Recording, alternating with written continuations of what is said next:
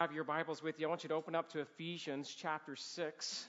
We're getting back into the epistle of Ephesians after a, a couple of different uh, series that we've done on marriage, launching from Ephesians 5, but it's taken us a while to kind of get back here to chapter 6. And so we're excited about talking about children. And so I've entitled this sermon of Raising Kids Without Raising Cain. Now, I can't take that credit for that title. I think it was Martha Peace who published that book back in 2003. And I'm ashamed to say I haven't even read the book, but I stole her title, all right? And we're going to kind of use that a little bit as we kind of set the groundwork for uh, what it is that God has called us to do as, uh, as godly parents and even as kids. And so I want to just say at the outset of this sermon this message is for children, but this message is also for parents. And so here today we'll be looking at verses 1 through 3, and then we're going to spend a couple of weeks specifically on verse 4, though it'll kind of all overlap. And so I got to ask you to forgive me already. This is a little bit of a dense message that I'm going to kind of have to overview parts of it but we'll come back and unpack some of those themes as we continue our uh, series on parenting. I hope to do this series in about three or four parts. It depends on how well you listen. All right? So here we are, Ephesians chapter 6. I'll read 1 through 4, though today we'll only look at 1 through 3. Children, obey your parents in the Lord, for this is right. Honor your father and mother. This is the first commandment with a promise that it may go well with you and that you may live long in the land. Fathers, do not provoke your children to anger, but bring them up in the discipline and instruction of the Lord. Father, we bow our heads before you as we've just heard this familiar passage read. Most of us could probably quote it by memory. And we desire, God, for this not to be so familiar to us that it loses its punch. And so I pray that on this day you would allow every child, and every man, and every woman to listen intently to what your word has to say so that we could all live long and be blessed as we desire to honor you by honoring our father and mother. Help us to learn what you want us to learn so that we can live how you want us to live. And it's in Jesus' name we pray. Amen. Well, about 12 years ago, when I got engaged to my beautiful wife, we sat down for some premarital counseling with Pastor Rick Holland, who many of you know, and he told us that the most sanctifying thing that would ever happen to us would be marriage, getting married. And I didn't believe him at the time because I was marrying a perfect person. And then I realized that I was the one who was further from perfect than she was, as we've been through a couple of challenges here and there, as all marriages do. And the second thing Rick Holland told us that would be most sanctifying in our life would be having kids. I didn't believe him either until we had kids. And then I realized that they followed in their mom's footsteps. I'm just kidding. I realized that all of us as children, right, we sin and fall short of the glory of God. And as joyful and as blessed as we feel to be able to be parents, it is a great challenge. And we need much help. And the scriptures are sufficient for all we need for life and for godliness. And it is amazing to me to see how many books are written on marriage, how many books are written on parenting that give lots of opinions and give lots of great food for thought, but sometimes err from the purity and simplicity of Scripture. My desire is that in this passage that we not become legalistic at the same time, we not be to offer too much liberty and do nothing at all. But I've been challenged with the task of trying to give us biblical principles of both being an obedient child and also being a godly parent. And so we certainly need his help. And I thought the best place to start would just be a refresher of what Cain did. Since that's our title of our series, Raising Kids Without Raising Cain, turn with me, if you will, to Genesis chapter 4. And let's just have a quick review of what happened in Cain's life. If you remember, God created the heavens and the earth in six literal 24 hour days in Genesis chapter 1. In Genesis chapter 2, he gives a little bit more commentary about how Adam named all the animals in the garden, and then God created Eve as well, Adam and Eve, both on the sixth day, and he gives us a few principles that are beautiful in chapter 2. In chapter 3, we read about the fall how Satan then tempts Adam and Eve and they fall into sin. And then in chapter 4, we read about the second sin, if you will. The first sin was Adam and Eve disobeying God's word. The second sin is about death. Doesn't take long for the human race to go from disobeying God to committing the worst sin imaginable in some ways, killing another person. And so here's the problem with Cain. Here in your outline, if you're taking notes, you could fill these in if you'd like. First of all, he did the wrong thing. He did the wrong thing. Now, Adam knew his wife, Eve, his wife, and she conceived and bore Cain and said, I have gotten a man, or the NASB says, a man child, with the help of the Lord.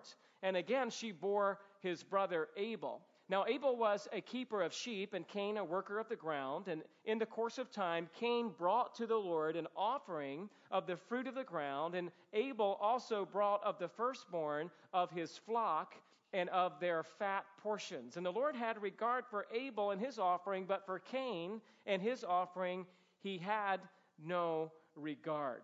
Let's just pause right there and let's just acknowledge that Cain did the wrong thing. I think many times as Christians we look at it and we're like, well, what did he do wrong? Seems like Cain was kind of like, you know, more of a cultivator of, of the land, and Abel was more the shepherd of the flock, and so they both just gave the best of what they had. Well, I don't have time to get into it this morning, but I believe there's several cross references you could look at that show clearly that Cain did from the get go what was wrong. Which means, reading between the lines, somewhere, somehow, God had already told Cain and Abel what an appropriate sacrifice would be. And Cain, on his own accord, knowing full well what God had required of him, offered a self styled sacrifice, one of his own choosing, because it was convenient for him and it was familiar to him. And when he offered this to the Lord, it wasn't like God was being unfair, just picking favorites and say, Well, I'll take Abel's, but I don't really like Cain, so you're out. No, it was that Cain sinned in a self righteous way, offering a sacrifice that he deemed worthy, but that God did not. And so Cain simply did the wrong thing. Secondly, we see this he responded in the wrong way. The rest of verse 5 says, So Cain was very angry and his face fell. And so Cain didn't respond. Well, let me ask you who was he angry at? Probably wasn't angry at himself. Guess he could have been. But he seems like here he's taking his anger out towards God. He doesn't like the fact that God confronted him in his sin. And so not only did he do the wrong thing, he's now not responding in the right way. And so the next bullet point says this he ignored the Lord's warning. Verses 6 and 7 the Lord said to Cain, Why are you angry, and why has your face fallen? The idea of his emotions were, were disturbed, that his countenance was upset. So God's asking him, Why are you angry? Why is your face fallen? If you do well, will you not be accepted? And if you do not do well, sin is crouching at the door. Its desire is for you, but you must rule over it. Now, understand here, God is not saying somehow you can be forgiven by doing the right thing. God is not somehow entering into this legalistic idea of like, well, if you just do the right thing, it'll be okay. No, the right thing to, to, to do would be to repent, to say, God, forgive me of my pride and my self righteousness. Would you forgive me? And so the Lord warns him, look, you got, hey, buddy, you're at a crossroads right here. You got to do the right thing. And if you don't do the right thing, sin is crouching at your door. Its desire is for you. And you got to master it. This is the warning that the Lord issues. But in verse 8, we see that Cain ignored God's warning and he committed a grave sin. He committed a grave sin. Verse 8 Cain spoke to Abel his brother, and when they were in the field, Cain rose up against his brother Abel and killed him. I remember teaching my son how to read, my firstborn son, um, Nate, and in kindergarten he was reading through, we were reading through Genesis, and he got to verse 8 and he, he couldn't read the verse. He was so impacted by the audacity of this one brother to kill his younger brother. I just saw in my own son, he's like, Dad, how, how could that happen? You mean he killed his brother? And I kind of relived that verse for the first time again through the eyes of my son, just to think, you know, Nate's reading through, and it's like, oh, creation was wonderful, and God created Eve, and she was wonderful. She's the mate to Adam, and everything's going so well. And all of a sudden, it's like, you know, obviously the fall in Genesis 3, but then it's like, and then Cain killed Abel. And it's just a reminder to us that we all are kind of like Cain, in the sense of you follow this outline here, we do the wrong thing, we respond in the wrong way, we ignore the warning of God, we've committed some grave sin, and then in verse 9 and 10, he lied about what he had done. Then the Lord said to Cain, Where is Abel your brother? He said, I do not know. That's a lie. He knew where he was. He was dead in the field. Right? I do not know. Am I my brother's keeper? And the Lord said, What have you done? The voice of your brother's blood is crying to me from the ground. You know what? The problem of Cain is the problem of every child. We are born in sin. The first sin ever committed was disobeying God or not doing what was right. The second sin ever committed was the sin of death or killing someone for doing what is right. Cain's sin is the first recorded sin in the Bible of a human being who was born. You understand, Adam and Eve were not born, they were created. So, this is the first identification of someone who was born like you and like me with a sinful nature who did what he did. And we're just reminded here that we all have the propensity to sin just like Cain. Our tendency is to read this and be like, well, I'm kind of like identifying with Abel, the good guy. You know, I would have obeyed God, gave God what he wanted. I mean, I don't want to die, but I'm kind of like Abel, and Cain is the bad guy. Well, I hope what you're realizing this morning is we're a little bit more like Cain than we would like to think. We have all followed in the footsteps of Cain with our own sin, doing the wrong thing, responding the wrong way, ignoring the Lord's warning, committing grave sin, and then trying to cover it up, lying about what we've done. The reality is that there is deep sin in every human heart. And believe it or not, many years ago, the Minnesota Crime Commission issued a report on the depravity of the human soul, which is very unusual for a secular organization to even acknowledge. Here's how part of the report read quote, Every baby starts like a little savage.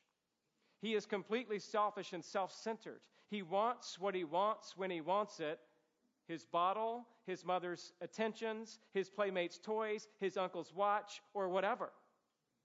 Deny him these, and he seethes with rage and aggressiveness, which would be murderous if he were not so helpless.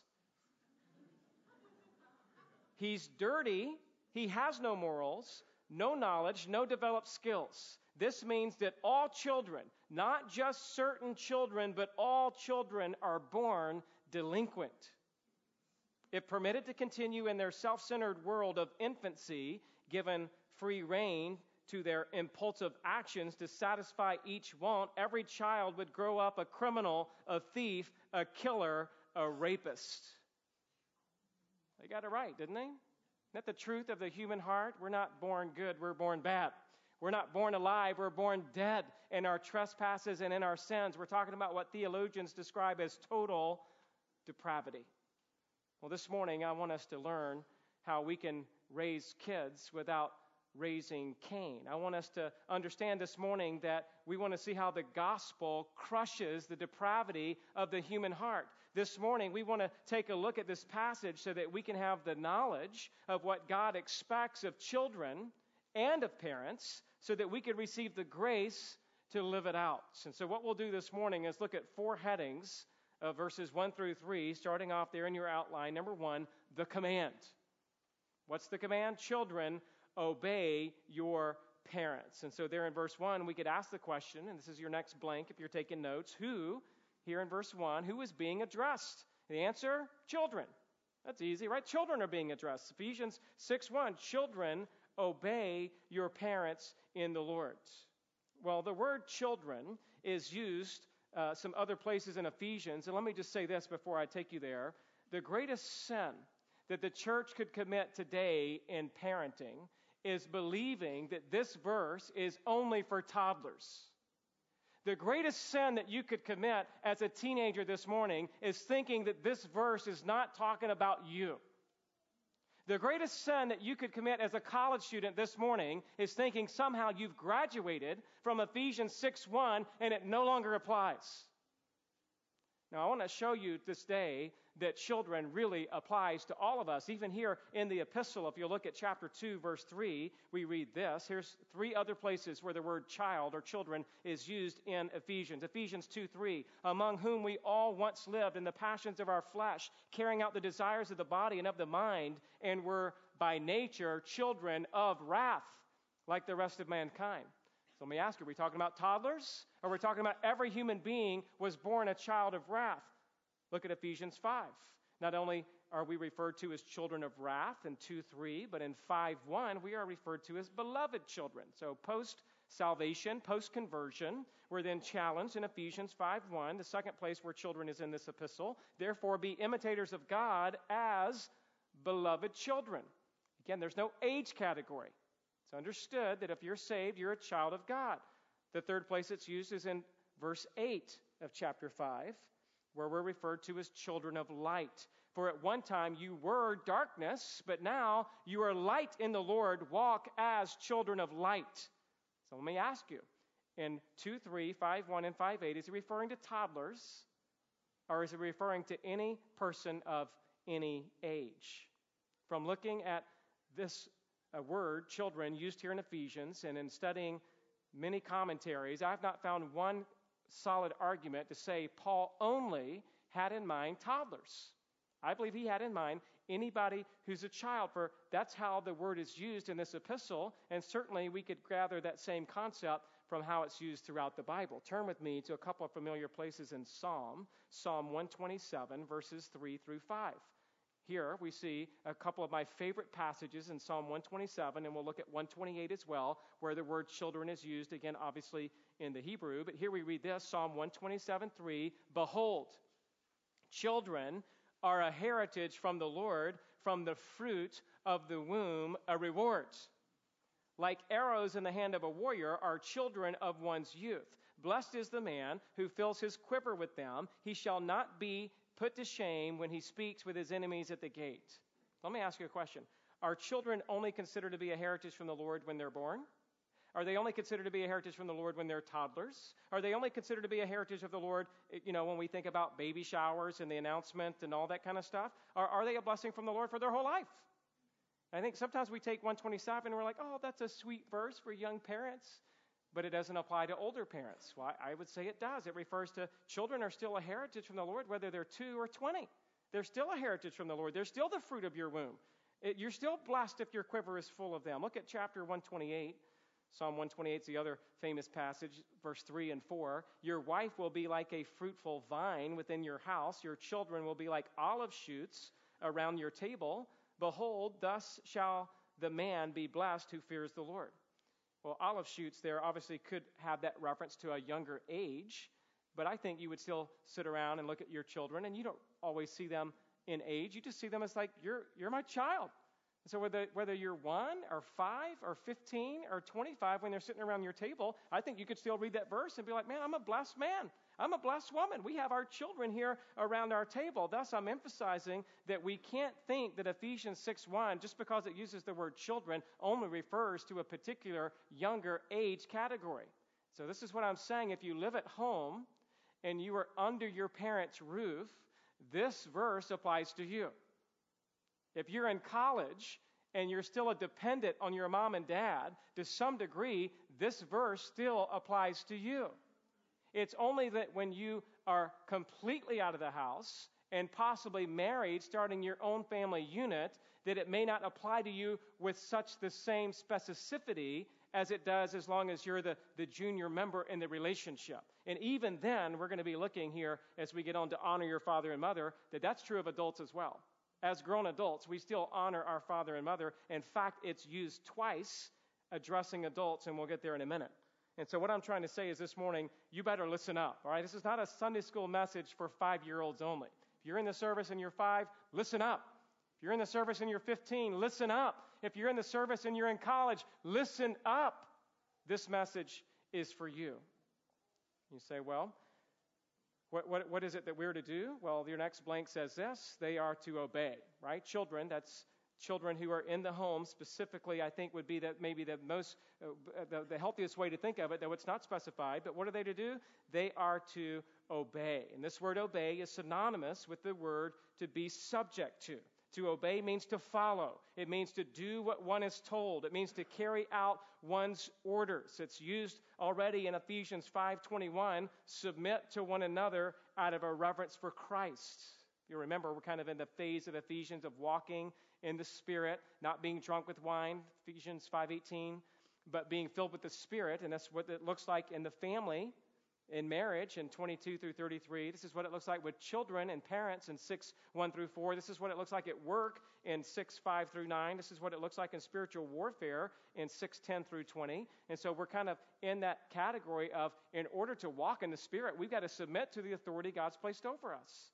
And so we've got to submit to, we've got to obey. Same word is also used in 1 Peter 3 1. Likewise, wives, be subject to your own husbands. It's used again in 1 Peter 3 5 by submitting to their own husbands. It's used again in 1 Peter 3 6 as Sarah obeyed Abraham.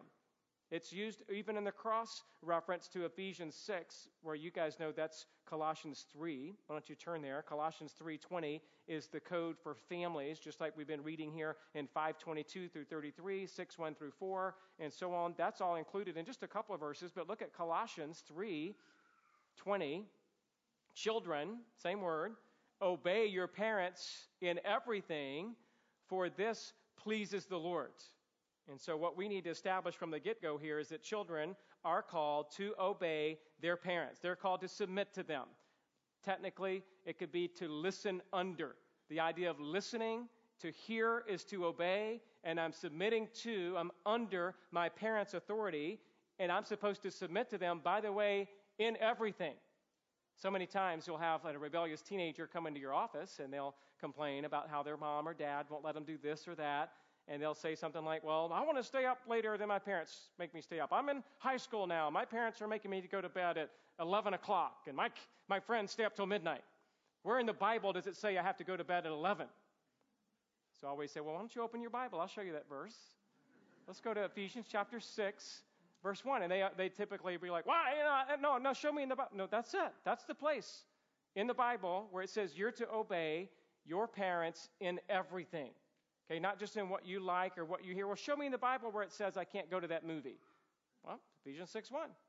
Colossians 3:20 Children obey your parents in everything. I was teaching that to one counseling case when I was in Texas, and as soon as I told the child, you know, you got to obey your parents and everything, there was some friction in the house. And I'm like, look, you got to obey your mom and dad no matter what. I said, the only exception to that is if your mom and dad are asking you to sin. As soon as I said that, the kid looked at his mom. He's like, and I'm like, oh, what's going on here? And she's like, well, I asked him to lie on his application to school because we just moved from one house to another house, and in order to go to the school we wanted, we needed our former address. And my son asked me about it, and I told him it was okay, fill it out anyway. And I looked at her and I said, You sinner! I chose not to deal with that one. I was just like, hey, look, I understand, but that's, that's probably not appropriate. And certainly, just by the fact that we're talking about children obey your parents and you've asked your child to cover for you, that's wrong. You can't do that. And, child, I would say to you, if your mom and dad ever literally ask you to sin in a, in a white lie kind of way, which that possibly could be categorized, even though there's no such thing as a white lie. You get what I'm saying? But the idea is like, no, you should call them out on it. If your mom and dad look at you and say, look, I want you to do this or do that, you can look at your mom and dad and say, you know what? I respect God more than I respect you. And out of my love for Christ, I cannot do that. Okay? I encourage you to do that. You can step up to them kindly and in a godly way.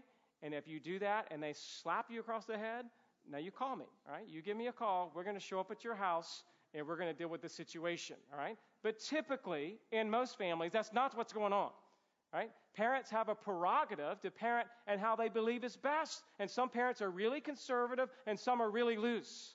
But guess what? God has given you your parents for your good. And so, whether you have the parent who seems to be loose on areas or too, uh, you know, too tight on other areas, that's the parent you have. And as long as you are under your parents' authority, which again I would say is until you're completely out of the house and no longer a dependent, and until you're married, you need to think about first obeying your mom and dad. Again, with the sticky situations that come up, that's where you guys need to just come in for counseling and let us address and listen to, to the parent and the child and help think through the wisdom of God in, in, a, in moving forward. And I understand it can be difficult during those transitionatory years of how much should a child just obey. But let's just start off where, where we know we're accurate. As long as you're obeying mom and dad, you're doing the right thing. As soon as you start thinking about disobeying mom and dad, that's where you're going to get into, you know, the burden of proof is on you to show how it's right for you to disobey mom and dad in a situation. And so let's move on to our next little bullet point here C. Who are they to obey? Well, they're to obey parents. Just want to emphasize here that while fathers is, is given in verse 4, moms and dads, parents are given in verse 2, moms and dads in verse 3, right? So the emphasis here isn't just for dads. Sometimes it's like the kid shapes up when daddy gets home because he know dad's going to bring the belt, right?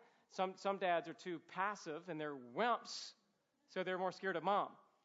But the idea here is in the Bible, you should be scared of both of them, right? You're supposed to submit to your mom and your dad.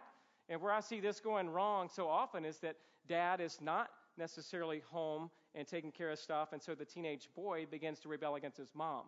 Right? And she's like, Well, I don't know what to do. He's bigger than me, he's stronger than me, he won't obey me. I can't just put him over my knee and spank him anymore. So what am I supposed to do? And so what, what we're supposed to do is, is your son hopefully is here today. And hopefully he, you have him in church where he's hearing the word of God saying, You've got to submit to your mom and dad. Doesn't matter if you're bigger, doesn't matter if you're stronger.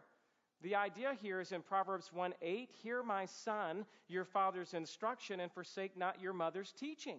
You are to obey your mom and your dad. You don't have the right to obey one, but not obey the other. Proverbs 23 22, Listen to your father who gave you life, and do not despise your mother when she is old. And so I would say to you, young man, young woman, you are to obey your mom and your dad. You don't have the right to pick one above the other. And oh, by the way, this is also true of step parents. Many families that are broken and blended have a lot of baggage. And what happens oftentimes is they're like, well, I'm just the stepdad. I don't know if I can do that. Or the child will say, well, that's my stepmom. I'm not going to obey her. I'm like, well, why not? Where in the Bible does it give one set of rules for your biological parents and a different set of rules for your step parents? A parent is a parent is a parent. And if God's placed them in authority in your life, you must submit to your stepdad. You must submit to and obey your stepmom, no matter what, unless they're asking you to sin. Otherwise, you are called to submit to them. Now, obviously, sometimes there's special challenges with how that looks, and sometimes we work on that in the counseling office. But by and large, the same principles apply in every family, broken or blended, or whatever your situation is. God's word holds true. Wives must submit to their husbands, children submit to their parents, servants submit to their masters, citizens submit to the government. In fact, I say out of that Romans 13 passage, let every person be subject to his governing authorities. Not only does a child need to submit to his mom and dad and to his stepmom and dad, he needs to submit to his teacher. He needs to submit to his coach. He needs to submit to his instructor. She needs to submit to her ballet teacher.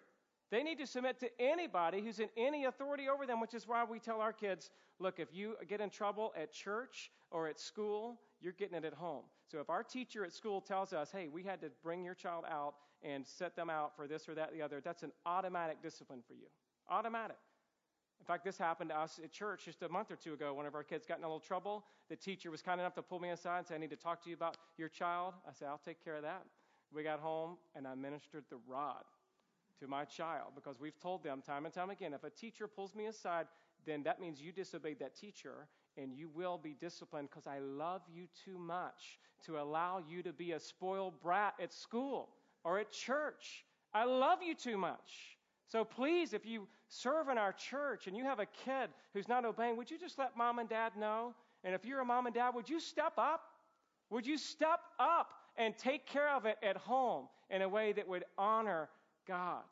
If you're a child and you're here this morning, you better treat your Sunday school teacher and your teacher and your coach just like you would your mom and dad. You give them that same authority in your life that you obey them unless they're asking you to sin. I'm about to get upset, so we better keep moving on. All right, let's go to D. How are they to obey? Well, they're to obey in the Lord.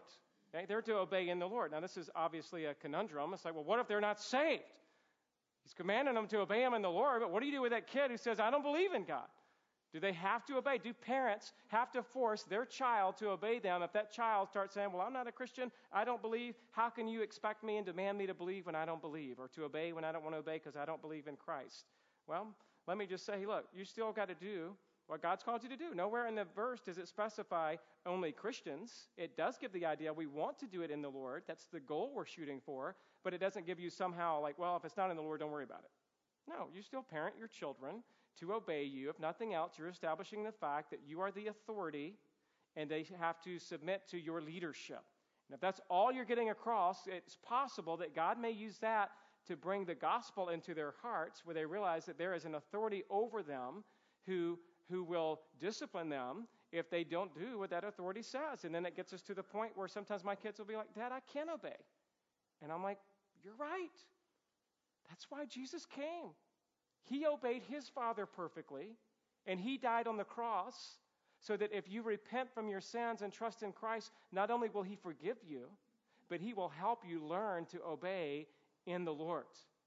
This is so important that we help our teachers and our, I mean, our, our parents, we need to help uh, each other understand. It's not just because I said so. I think you could also tie into this, it's because the Lord said so.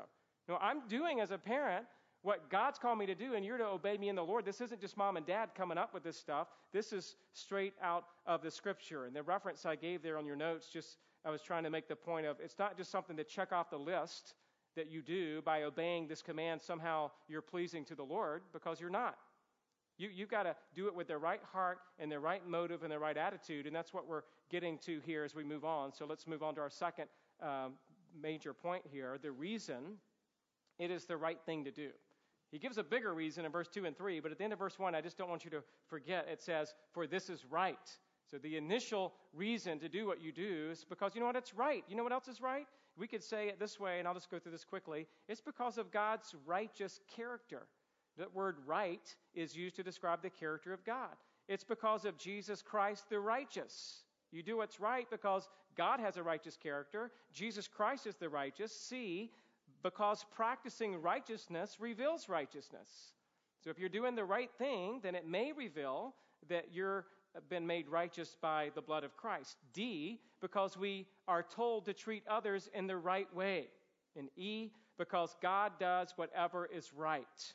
You can look up those cross references later, but I just want to make sure you understand. Look, we do what we do because it's the right thing to do. That's what God's word says. We, we want to honor what God says, He has the wisdom to tell us what to do because it's right in pretty much every culture of every time. It is right for children to obey their parents. Oftentimes, I tell children that, look, if you'll just obey your mom and dad, it will remove 95% of the conflict at home. You just, you just say, yes, ma'am. Yes, sir. Be happy to do that. You just do that. Every time your parents get on to you or ask you to do something instead of, you know, giving them a kickback of like, well, I'm not finished texting my friend yet. Like, come on, give me a break. Just, yes, ma'am. Yes, sir, I will obey you. If God would help you do that, it would remove 95% of the conflict in your home like that. Gone. Why? Because you got nothing to argue about. You're just obeying mom and dad, whatever they say, without arguing or complaining. Man, you're going to be a peaceful house. You got a lot of extra time on your hand. You don't have to argue anymore. You don't have to fight. Just, yes, ma'am. Yes, sir. I'll do that. And of course, the idea here is let's clarify this a little bit more by going on to the third heading. The command further clarified honor your father and mother, verse 2. So it says, honor your father and mother. This is the first commandment with a promise. What I want to make sure that you guys are getting at is this verse 1 addresses a little bit more of your action, but verse 2 addresses a little bit more of your attitude. That's why your next blank there says it's not only about action, it's about attitude. You can't just say, I'll, I'll obey them externally without doing it with the right heart. So, children, please listen up. If you're cleaning your room because mom and dad said so, and so you're obeying them, but you're angry in your heart, you've obeyed verse 1 in a sense, but not verse 2.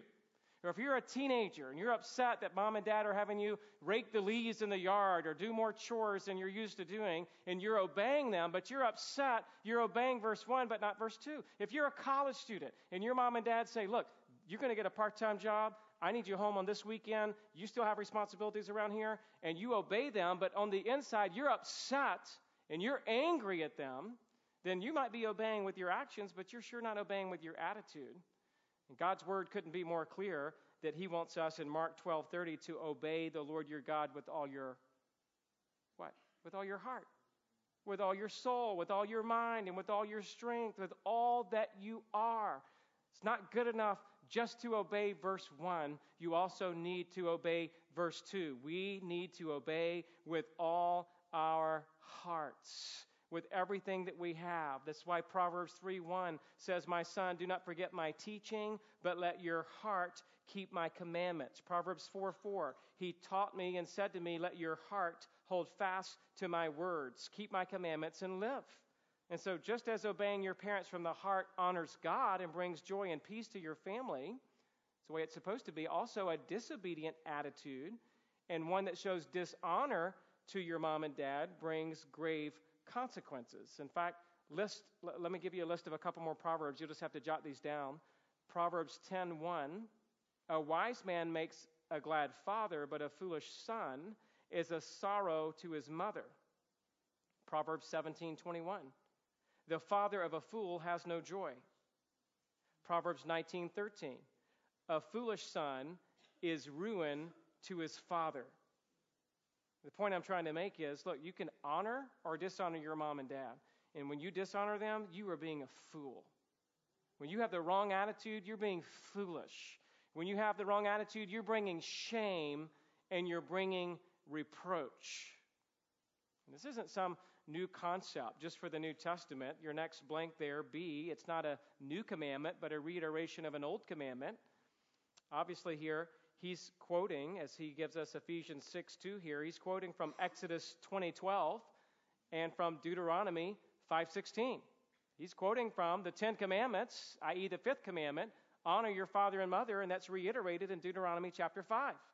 And so the idea is this is nothing new. This is an old commandment, and he's being reminded, uh, he's reminding us, the Apostle Paul is, that this is a continuation of what God has been teaching all along. And then I would say this C in your outline it's not only for children, it's for adults. Remember how we talked about beginning of the message? This isn't just for toddlers, it's not just for teenagers, it's not just for college students, it's not just for those who aren't married yet. I would say it's for you as an adult who's married. You say, Adam, in what context? Well, how about Matthew 15, 1 through 9? Where we don't have time to look at it in detail, but basically the Pharisees came to Jesus and they were breaking the commandment of God for the sake of tradition. Matthew 15, 4, for Jesus speaking, for God commanded, honor your father and mother. So he uses this, uh, this commandment, honor your father and mother. It's only given one time in the scripture in the sense of initially Deuter- in, uh, in uh, Exodus 20. Okay, the fifth commandment is given. It's used in the New Testament in three contexts. One of them is the Ephesians 6 context in uh, Colossians 3:20. That's one context, and then it's used in two other contexts in the Gospels by Jesus. And in both of those contexts, he's not talking to children; he's talking to adults, and he still tells them, "Honor your father and mother." Here in this place where in Matthew 15 the Pharisees are not honoring their father and mother, and Jesus says in Matthew 15:5 now but you say, if anyone tells his father or mother, What would you have gained from me is given to God, he need not honor his father. So, for the sake of your tradition, you have made void the word of God. You hypocrites.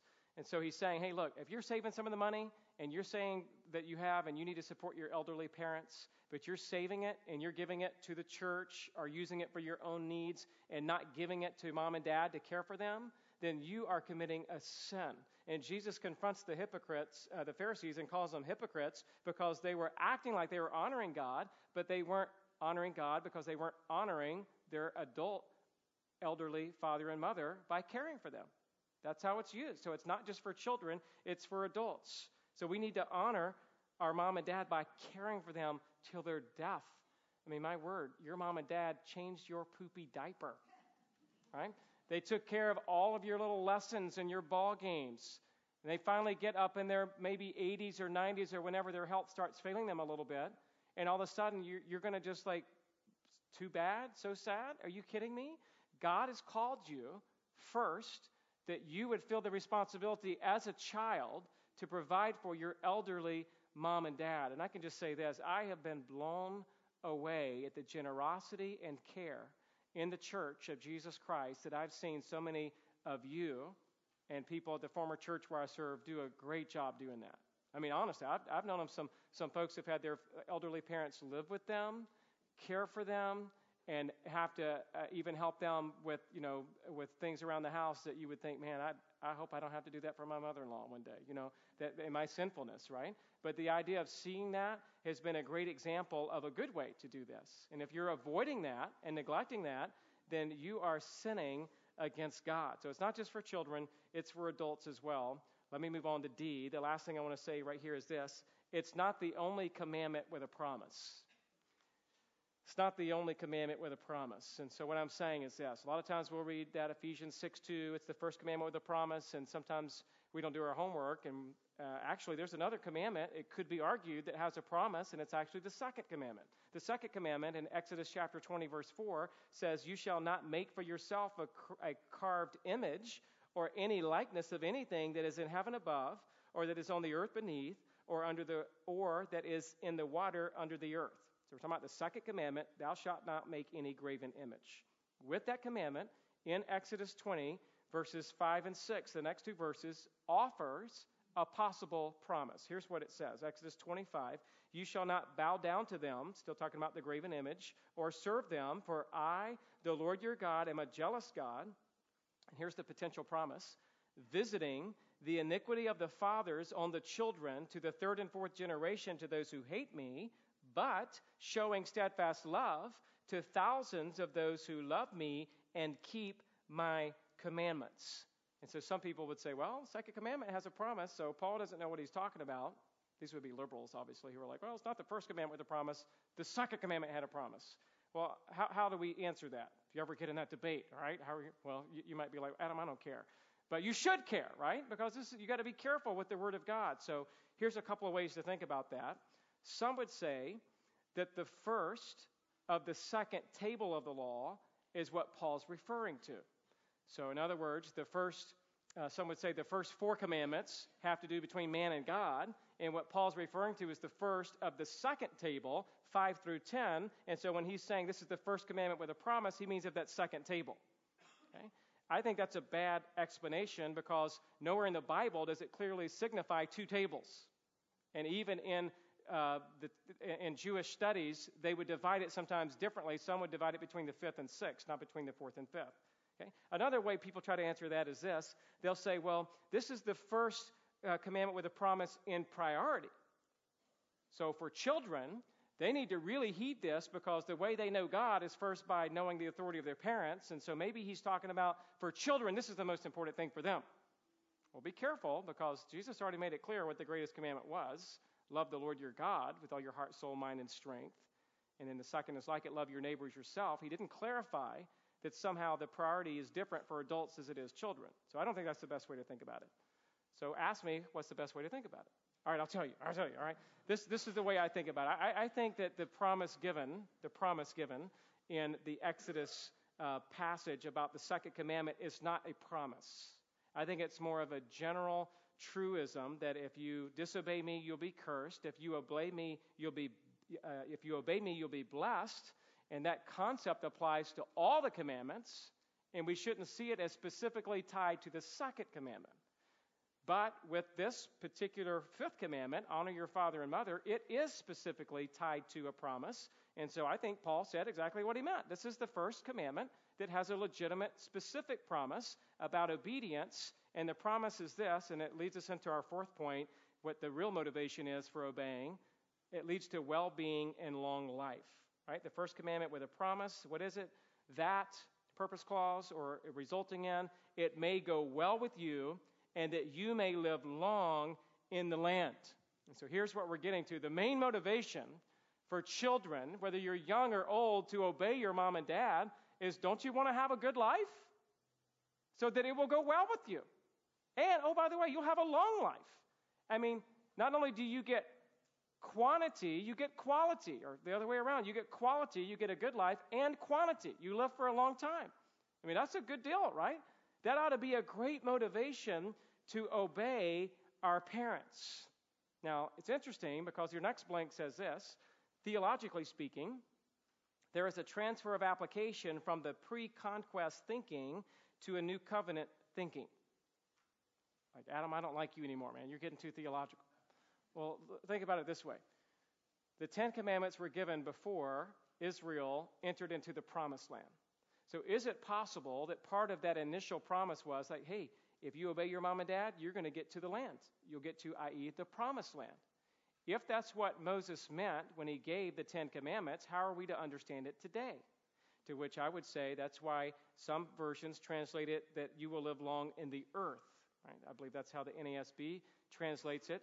The ESV translates it still as land, but the question is is he talking about a specific promised land, or is he talking about the earth in general? And so I would take the view that he's just talking about the earth in general. Look, look you'll live long on the earth. As long as you're here on the, in, on the land, i.e., the earth, you're going to live a long time because there's a transfer potentially of application from those who heard it initially before the conquest and those who hear it after the conquest. Okay? Next, next blank is this. Generally speaking, there is a connection between obedience and honor, which brings about self discipline, leading to longevity and blessing. What am I trying to say there? Generally speaking, when you obey mom and dad, you're going to learn to have wisdom and to have your own self discipline so that in life you don't take risks and break the law and offend others that could lead to your death. So the idea is that if you learn as a child to obey mom and dad, one of the ways that you'll likely live a long time is you're going to make wise decisions. You're not going to steal from somebody else and then come back and hit you over the head with a club. You're not going to get into big trouble with that gang and get shot because you've learned to obey mom and dad in the Lord. You learn to make wise decisions. Now you'll be blessed because, generally speaking, that's true. Now, we all could tell a story of a child who did obey their mom and dad and who died at a young age. So, this is not an absolute promise. It's a general truism that there tends to be a connection, generally, between those who honor mom and dad and those who will live a long life and experience great blessing. In fact, Psalm 119 talks about blessed are those who walk in the law of the Lord. This is certainly one of his laws. James 1 22, as you know, is be doers of the word, not hearers only, so that you will be blessed in all you're doing. So if you want to be blessed in this life, it starts with obeying mom or dad. Are you getting me? Young person, teenager, college student, if you want to be blessed in this life, it starts with obeying and honoring mom and dad. Mom and dad, if you want to continue to receive blessing and long life, you need to honor your mom and dad by making sure they're taken care of to the grave. And this is a way that we can all realize that this passage is speaking to all of us, not just to the little toddlers at home.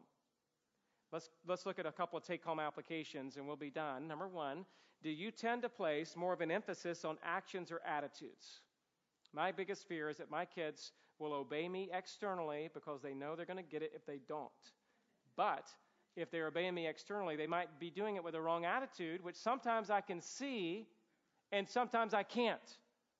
And so we've got to be careful that we're making sure that we're constantly shepherding our child's heart of, hey, why did you do what you did? What were you thinking when you did what you did?